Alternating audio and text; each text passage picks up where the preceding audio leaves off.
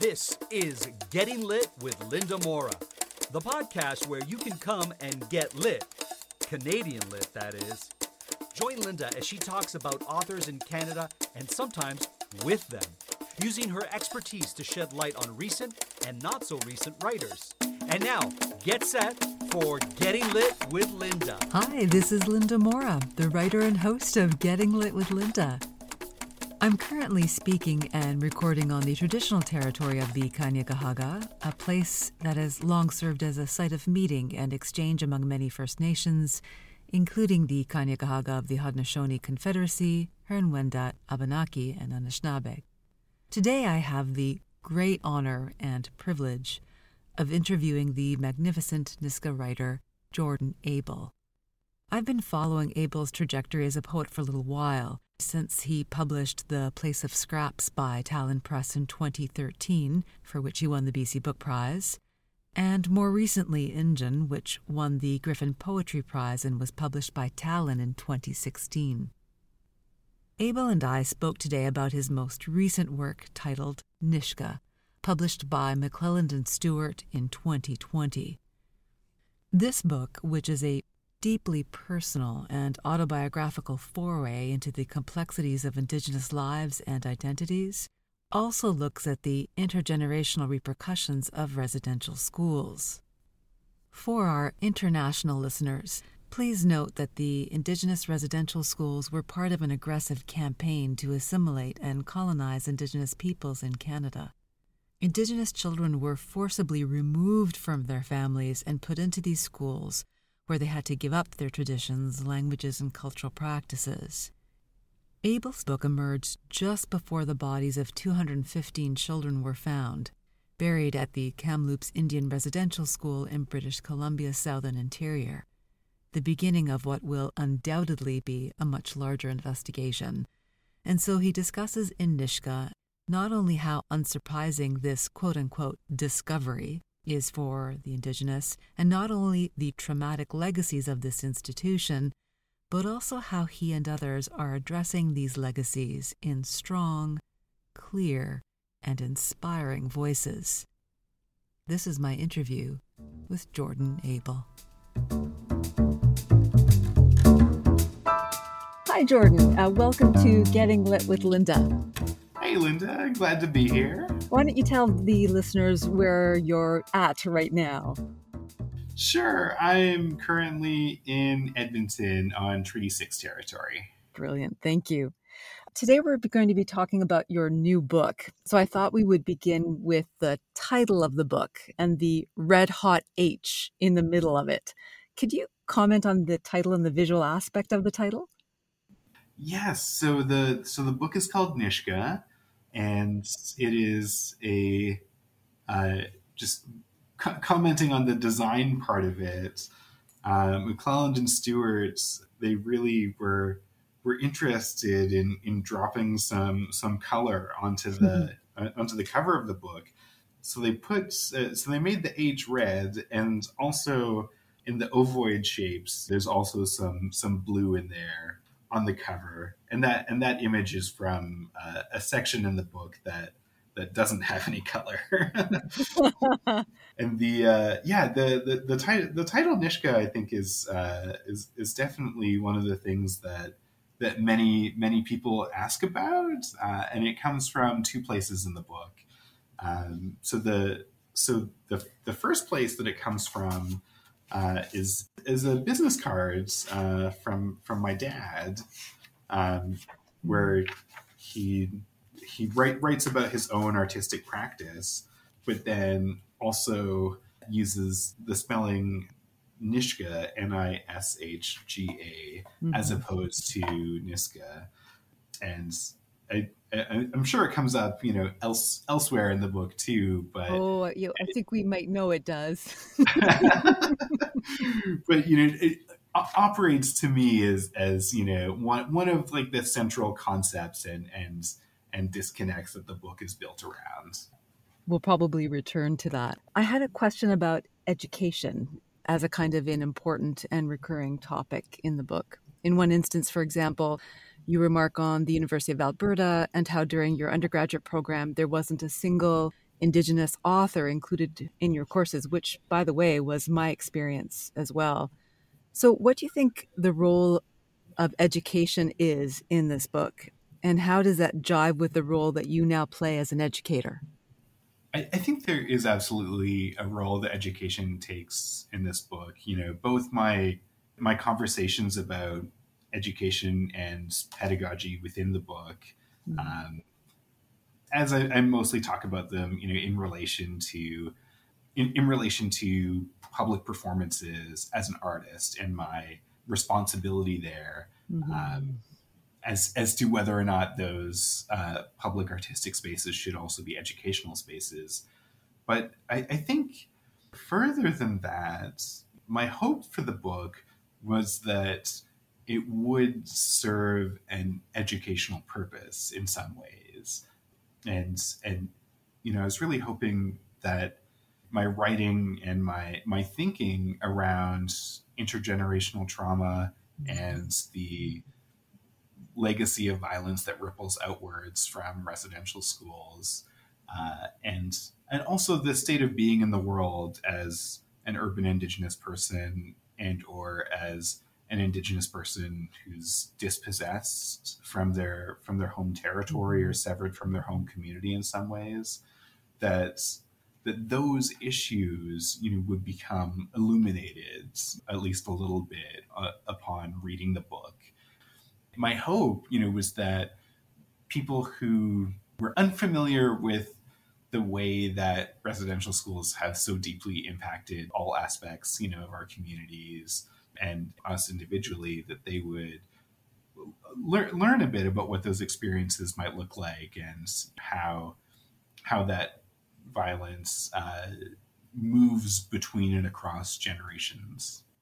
Which I think this book so aptly does. It captures that so evocatively at so many moments. There's a a moment in the text in which you differentiate between those who listen and those who witness, and that witnessing is really a more embodied experience.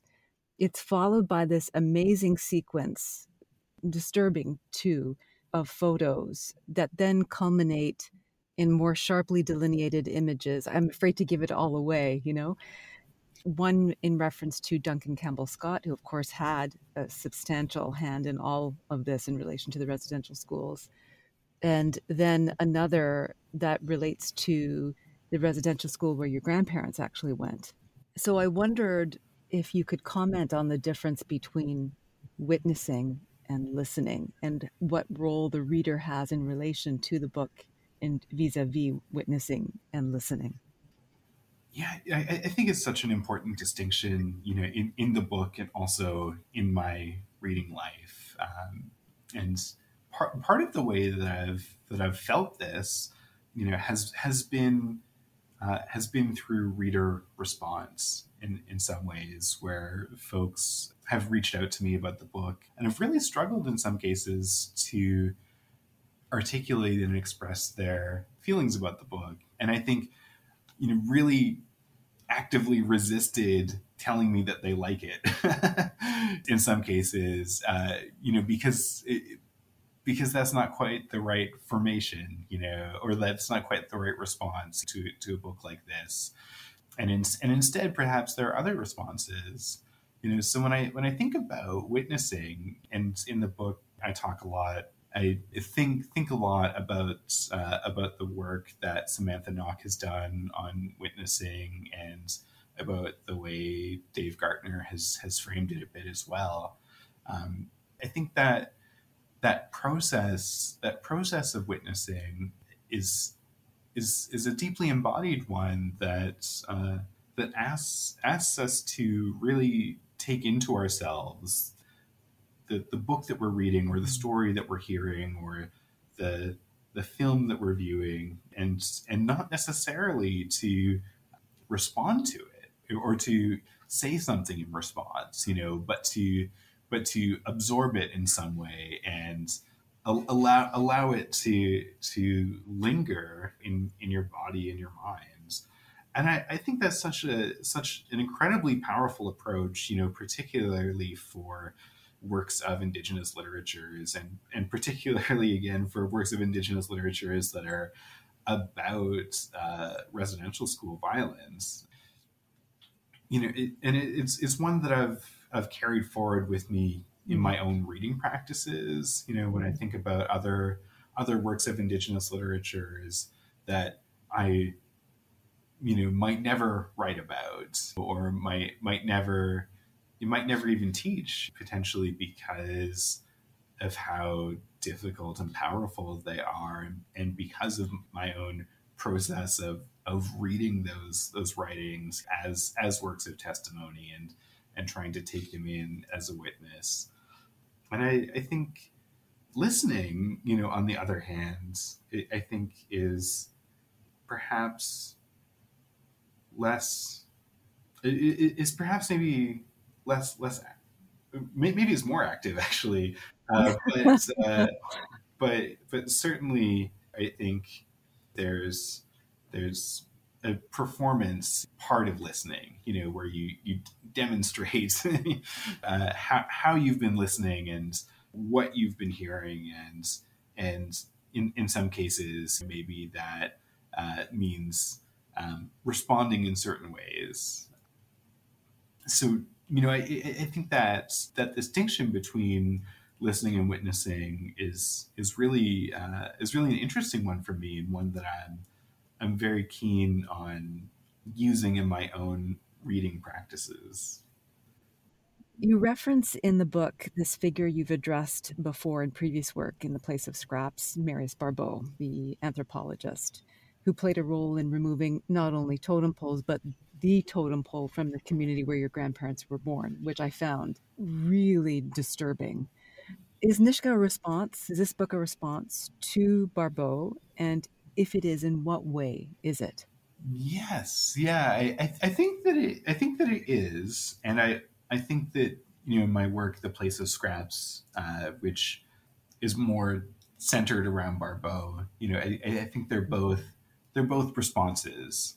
Um, and I, I think they're both very different responses. Like I, I see those, I see those two books uh, as being part of a trajectory. And I would agree with that. When, when I was writing The Place of Scraps, many, many of the questions that, uh, that come up in Nishka, you know, were questions that I was thinking through when I was writing The Place of Scraps, but had not quite articulated or written down. And, And and the writing took on this different shape. And and part of that, you know, was that this really intense focus on Barbeau. And so The Place of Scraps, you know, always, always comes back to Barbeau, and always comes back to salvage anthropology uh, and how that's imp- impacted my community and, and also me, and how I relate to and understand particularly that totem pole that was removed from the Nass River Valley and encountered it again at the Royal Ontario Museum of all places. Unbelievable. But, you know, I think this, uh, I think Nishka is is very much an, an extension of, of that work. You know, it's a, it's a continuation in that in, instead of just asking how salvage anth- anthropology has impacted me, I'm asking how residential schools have impacted me. And I think they're in, interrelated and overlapping questions, um, and that can't really be separated. Yes. You know, I think as as a result, those those two books have been my most personal books so far.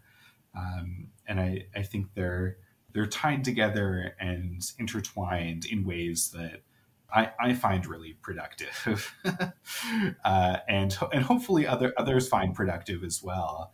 There's literally, a, I think maybe five five or six pages included from The Place of Scraps in this in this book, and in, in the larger structure of the book, I'm I'm also often reflecting on past artistic practices and how I how I. fit in relation to the art that I produce, and, you know, both looking both looking to the past and also looking to the future, because the book ends with me thinking about another project that I'm going to do later. So um, looking forward to that. yeah, yeah. In, in some ways, this, you know, this book is both past and present and future, tying all these different things together. I, in conversation with a colleague, she suggested that, that Nishka could be read as a lament for what was lost or as a cultural artifact that's returned to the Nisga'a people. What would you say to that? That's that's really powerful. You know, it's so difficult to tell sometimes how certain work will be taken up or, you know, what role it will play. And as as a writer, I often don't don't know. You know, I, I don't know, you know, how how people will, will read things or how they'll they'll take them up or or even if if they will read them. And I think my my my hope for this book was that it would reach the people that need it in some ways, and and I and I do hope that that's true. I get the sense that it's it's already doing some of that work.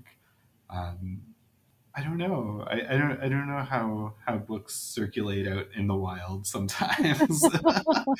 I, I certainly hope that it will it will be a, something of value for for many people, and in and in, in particular for for people who are intergenerational survivors of residential schools and urban indigenous peoples, but also for everyone. Uh, recently, M. NourbeSe Philip, the poet, recently tweeted about her book, Zong, that the most important feature for her work are the silences on the page, not the words themselves. So, what role do silences or gaps or absences serve in your book? So many. I, yeah, I, I, I love NourbeSe Philip's work, and you know, I think I think the world of Zong, and it's it's so funny actually. I when I wrote The Place of Scraps, you know, and when that book came out, you know, like the the first comparison that uh, that. came to me was was Zong, and I, and I hadn't actually read that book at that time, so I, I you know immediately got it out of the library, and it's since become you know a book that I return to again and again. And I and you know I think those silences in particular, I would agree, like those are they're they're so enormous, you know, in in so many ways in that work. In in Nishka, I think there's actually a few different types of uh, types of silences. Uh, so there's in, in the transcription sections, you know, where I have where I when I transcribe artist talks, there are are moments that are that are timestamped that have no dialogue attached to them. They have, have nothing nothing being transcribed, mm-hmm. and, mm-hmm. and you know, and those silent and and the, so there are si- silences there in the in the audio recording that I'm moving into the space uh, of, of the text, and and and those silences, you know, very specifically respond to moments of silence in in the talks that I was giving. So moment moments where I've paused, moments where I, nothing has been said. But there but there are other silences in the book too. I think, you know, there's there's certain kinds of of ethical silences. Yeah. Um, so there. That there were many, many documents that I didn't include in Nishka because they were stories that were not mine to tell. Mm-hmm. Um, and, you know, part of, part of the experience of reading Nishka is encountering all of these different documents and and seeing them in relation to to each other and also to my transcripts and concrete poetry. But they're But in my mind, anyway, there there are, are many silences in this book where there are are things that I didn't articulate that the that the reader is unaware of for the most part, mm-hmm.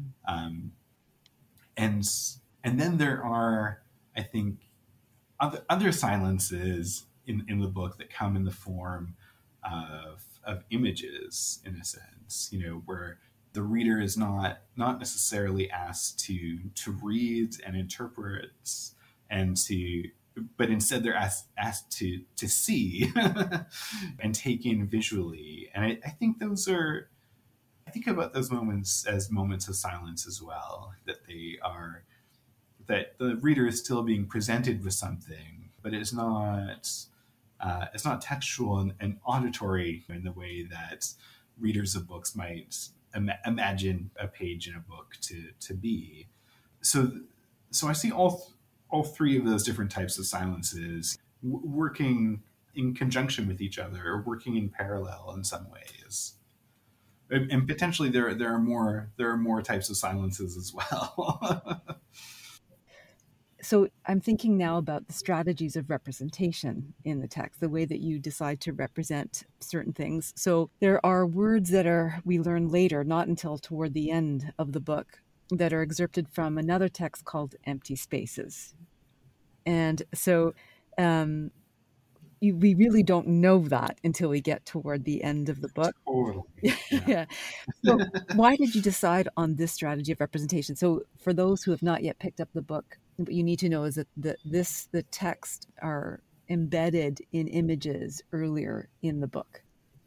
Yes, yeah. So this came up in a, for for me, this came up in a really organic way. So parts part of the process of putting together this book was encountering my family archive and uh, And, and like sifting through all these documents and, and photographs. And many of the photographs were of my dad's art.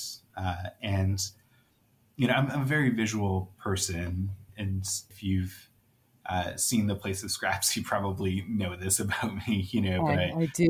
I, I, I think I think very visually often. And and I just thought it would be so incredible to to begin a dialogue with my dad through his artwork, and and to think through his art, and, and to, to think seriously, you know, through his art and through the contours and the shapes that I had access to.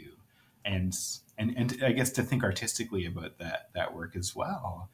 So as I was going through all these photographs and and finding these pieces of, of art that my dad made, I felt like I should find find ways to position them within the book, and to and to put them in dialogue with my own artistic practices.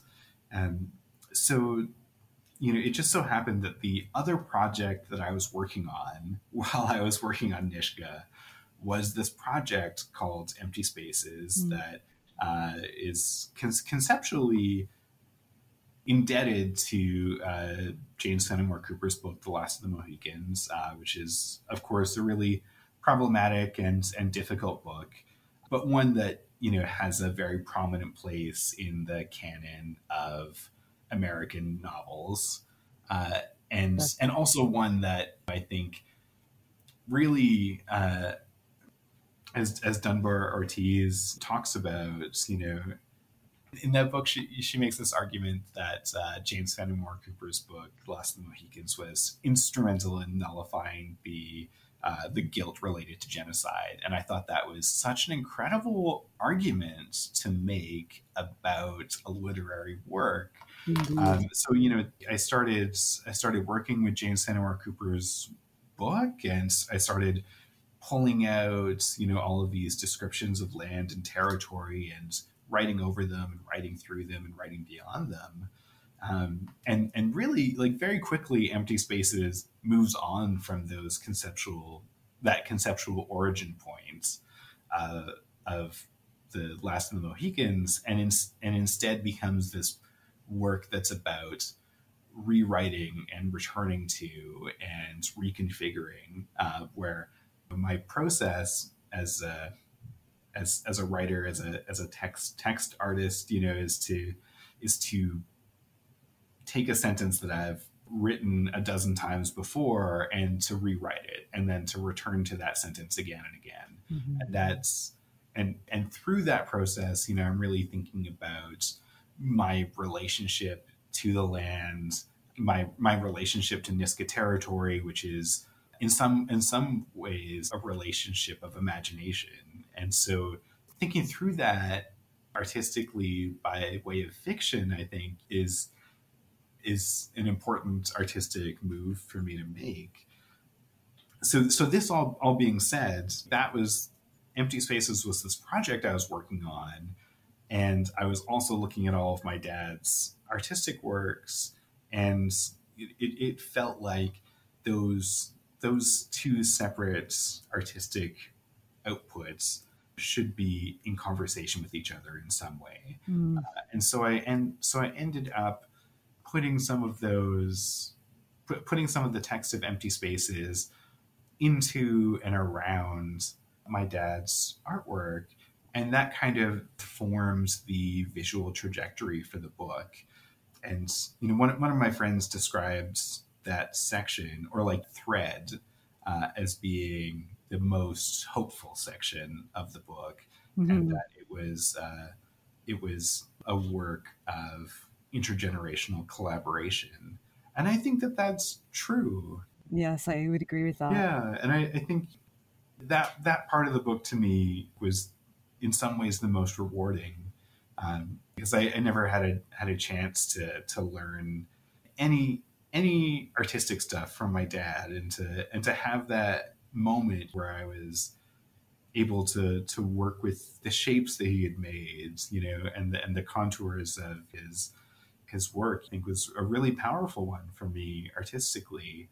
Um, also, also a diffi- a difficult moment at the same time. You suggest something along those lines in the actual book where you comment on how you get to know your father's art in some ways more than your father. And then you wonder if you can get to know someone through their art. And it's such a moving, deeply moving moment. I, I'm not asking any question here, rather just noting. Thanks. Yeah. Yeah, no, I think that was, um, I think that that moment is just very, is a very honest, is a very honest moment, you know, and I, I think the whole, whole book tries to be as open and as, as honest as I could, as I could make it. And that those questions about if, if you can get to know someone through their artistic work, I, I still, I still think about that.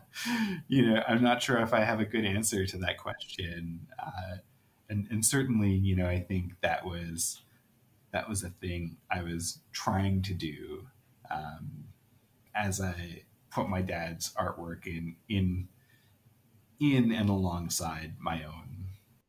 On a slightly now different trajectory, you yes. self-identify at various junctures throughout the book as an urban Indigenous person.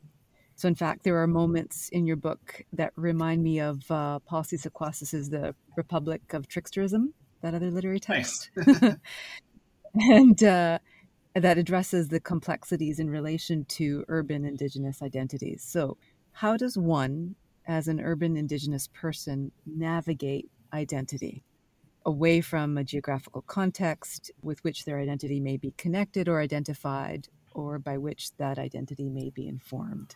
I, I think that's such an important question, and one that I really struggled with. And and one that, quite honestly, like I know many of my friends struggle with too, who are from sim- similar similar backgrounds, where their their relationships to their home communities and their and their nations are not as as strong as, you know, maybe they'd like them to be, or or in, in some cases, you know, where there's no pathway back mm-hmm. to to their relationships with community.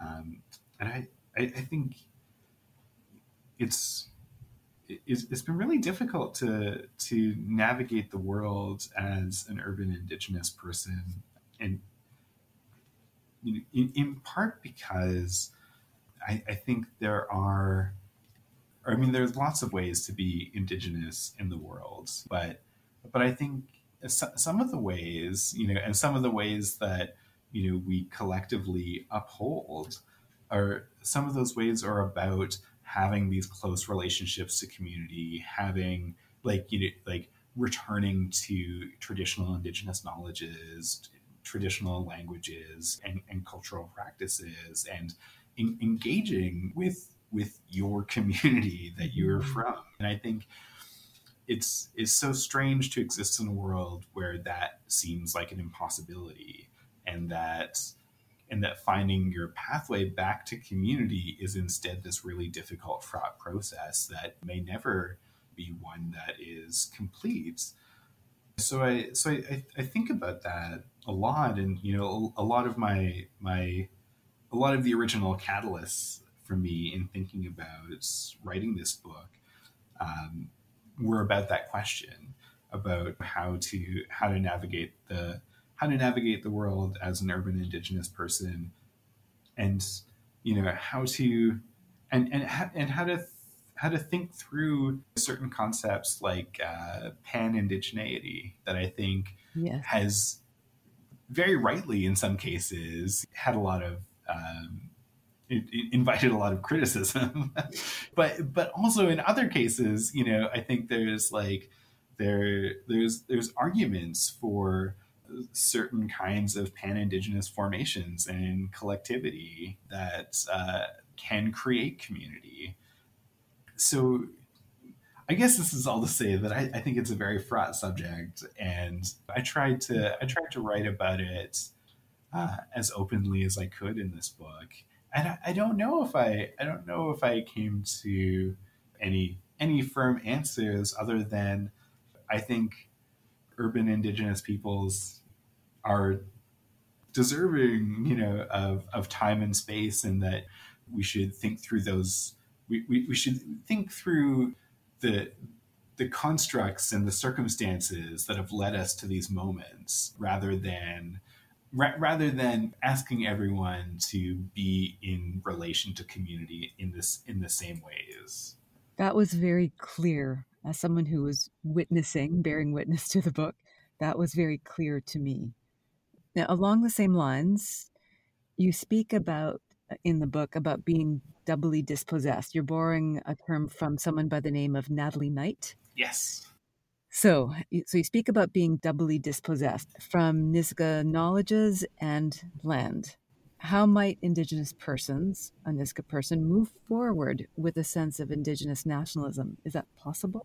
Yeah, I, I think this is also a question that I've, I've struggled with, and one that I, I had hoped would have easier answers. uh, I, I, you know, I, I think in an ideal world, what would happen is that I would have the time and space and money that would allow me to just go back and be in community um, for as long as I needed to, and to to exist in that space, and uh, and have time to to learn the language from language teachers who were willing and, and and enthusiastic about about teaching me, and and I think that's I, I think in in some ways that is not a realistic plan for a person that lives in the world. Um, I think I've always I've always had to to balance to balance that stuff, you know, with just finding ways to pay my rent. And now uh, yeah. I'm I'm a recent father. My my daughter is uh, fourteen months old. I, I have to be at home for her. And and in previous instances, almost all previous previous instances until right now, I've been very poor, you know, and, uh, you know, not... Um, I, I guess, you know, just not not able to take that time and space to do these things, you know, while also doing an M F A or a PhD or writing books. And I think that at the end of Nishka, you know, I, I talk about, you know, trying to be Indigenous in my own way, and also thinking about Indigenous resurgence and a pathway back to Uh, Nisga'a knowledge and, and language as being a lifelong pathway instead, uh, instead of one that could be accomplished in in a shorter shorter time frame. And I, I think that's that's where that goal has to shift for me, is that it, it might be the case that I'm always trying to return home. That might be might be a whole lifetime of trying to do this. Um, and I And I'm okay with that. And and at previous moments, I was working on being okay with that. you know, uh, But but I think it is I, I think it's it is difficult uh, for for some people to to find those pathways back for so many reasons. Um, yeah, so maybe that's where I'll I'll, I'll leave that for now. Well, these are questions that are not, as you say, easily answered, or I think that can be raised and then answered slowly over time. So much about this book is about the nature of questions, the kinds of questions that are being raised, not only the ones that you raise for yourself, but also for others, about how we should read Indigenous texts. I was thinking that you reference the book by Helen Hoy, How Should We Read These? Right? How do we read certain texts and so forth? And then I'm thinking of some of the more egregious questions that you're confronted by in your text, the ones that ask you, where are you from? Or um, the ones that are more foundational, like what is testimony? What is testimony capable of? But one of the ones that I found particularly painful is uh, about your research during the context of an academic interview, where the professor raises a hand and asks you the question, what's new about this? Right. Your answer, the tone of which I felt expressed both pain and weariness, might also apply to the book, which is that your your answer was that there's nothing new. So insofar as that might hold true, what would you, for the listeners, explain what the lack of newness really means? Yeah, I think uh, I, I think it's incredibly important. You know, I, I I think one of the really difficult things that that happens, you know, that continues to happen, but uh, kind of came to the came to light, or the Canadian media started paying attention attention to it really early on, just after the book was published, was was the discovery of mm. of many, many unmarked graves oh, yeah. at many residential school sites. And and I think some of the, you know, it's, it's such an incredibly heartbreaking and difficult thing to talk about, and, and to, especially to encounter in the Canadian news media. But, you know, I think one of the most frustrating Uh, responses that I heard over and over again from like non-Indigenous peoples was was one of surprise, um, and I think it's it really should not not have been a surprise at all. Yeah. Um, and and likewise, uh, you know, I think I think for I, I think Nishka, some people kind of were talk were talking about my book, you know, at that time as being a timely book, that it, this book was about residential schools, and that, and this, this, this stuff, you know, was, was happening. Um, and that my book was in, in, in some way in, informative and, and timely for that reason. And I really felt like my book is not a timely one. It's a, it's an overdue book, one that should have been written years ago. And the the things that I'm, the questions that I'm dealing with, even as they relate to me personally, have lingered with me my entire life, even when I was unable to articulate those questions. So I think I'm, I think I'm thirty-six right now. Very so, young. You know, the book isn't the book isn't thirty-six years overdue exactly. But it's it's it's a thing that I've been, you know, working on in various ways my whole life. It just happens to be that, like, this was the moment that it was ready enough to enter into the world.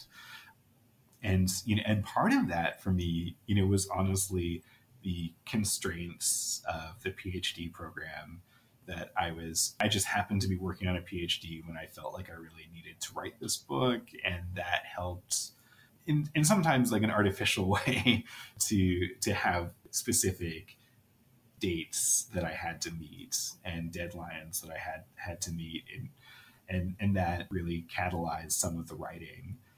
But, but I, I think, you know, many of these, many, if not all of the, the things that I write about, Are, are things that I think should have been addressed previously, and there, that there is a gap, you know, in my mind of of literature that specifically addressed uh, intergenerational trauma. And I, I just kind of felt like I was doing, trying to do my part to, to fill in some of those silences. But that, again, my feeling is that all, all of this stuff is long overdue. I have one really final question. I think my final question. Um, sure. You're really modest about your accomplishments, I find. You conclude the book even by saying, "But I am standing here, and I honestly can't imagine a world where that will ever be enough, but it is something."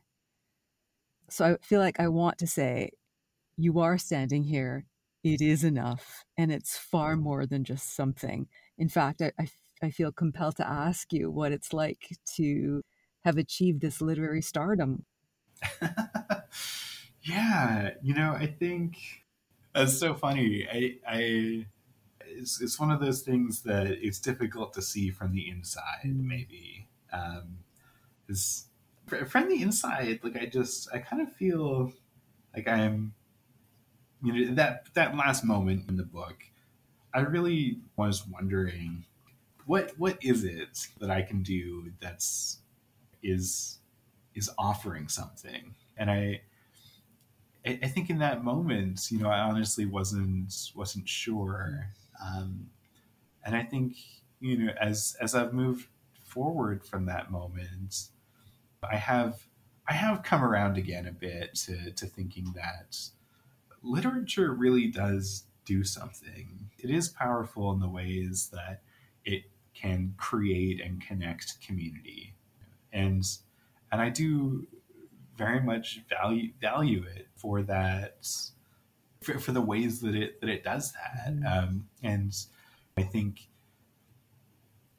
if if there's something that I hope that this work does, it's that it allows other people who have been in, in similar situations to to to see themselves a bit and, and to and to see to see me wrestling with some of these questions and, and trying to think through them, and and also arguing for their legitimacy and, and place in the world. Um, and I, I do I do hope that it it does that. I, I think there there are so many I think there's so many moments of despair that I have sometimes when I think about what is it that I that I can do? What is it? What good does does poetry do, for example? I think that's, you know, one of the questions that I think comes up sometimes, especially in relation to certain kinds of like of activism. And and I do I do continue to wonder about that, but I, I think I think my answer is, or you know, I think my response is in part to say th- thank you, and and also I, I I see this this book and this work doing something, and and you know I I'm I'm I'm thankful for that. Thank you, Jordan. Thank you for standing here. Thank you for allowing me to interview you today. I really, really appreciate it. Um, and I hope totally. I hope that others will pick up this book. I think it's a remarkable book and should be as widely read as possible. Thank you so much, Linda. I really, I really appreciate that, and and and I, I really appreciate you uh, helping to spread the word too. I, I also hope it, it finds its way to, to the people that would find it useful. That was Getting Lit with Linda, hosted by Linda Mora. If you have a topic you would like to see covered, write to us at gettinglitwithlinda at gmail dot com. Until next time, we hope you continue to get lit.